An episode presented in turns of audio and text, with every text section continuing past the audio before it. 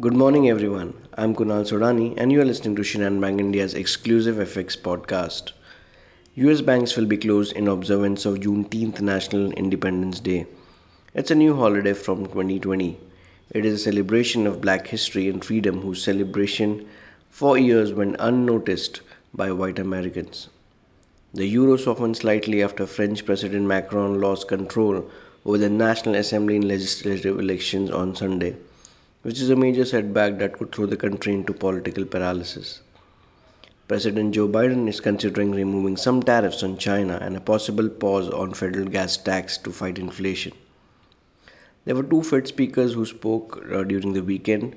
Fed Governor Christopher Waller said he would support another hike of 75 basis points in July, while Cleveland Fed Reserve President Loretta Mester in an interview with CBS News dictated it will take at least two years to achieve inflation near 2%. A whole chorus line of central banks are also on the speaking calendar this week, led by a likely hawkish testimony from Federal Reserve Chair Jerome Powell to the House on Wednesday and Thursday. In terms of important data points, we have ECB President Lagarde speaking today, and uh, FOMC member Bullard will also be speaking today talking about our view on dollar rupee we may open around 78 levels today.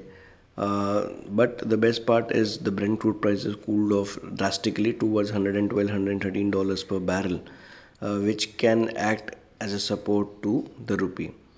Dollar index also is closely trading around 104.65 with 105.20 being a major resistance. Uh, the view for the day and the range for the day remains 77.80 on the lower end acts as an important support while 78.20 remains an important resistance for the day. That's all from my side friends. Wish you all a very happy and energetic day. Thank you so much.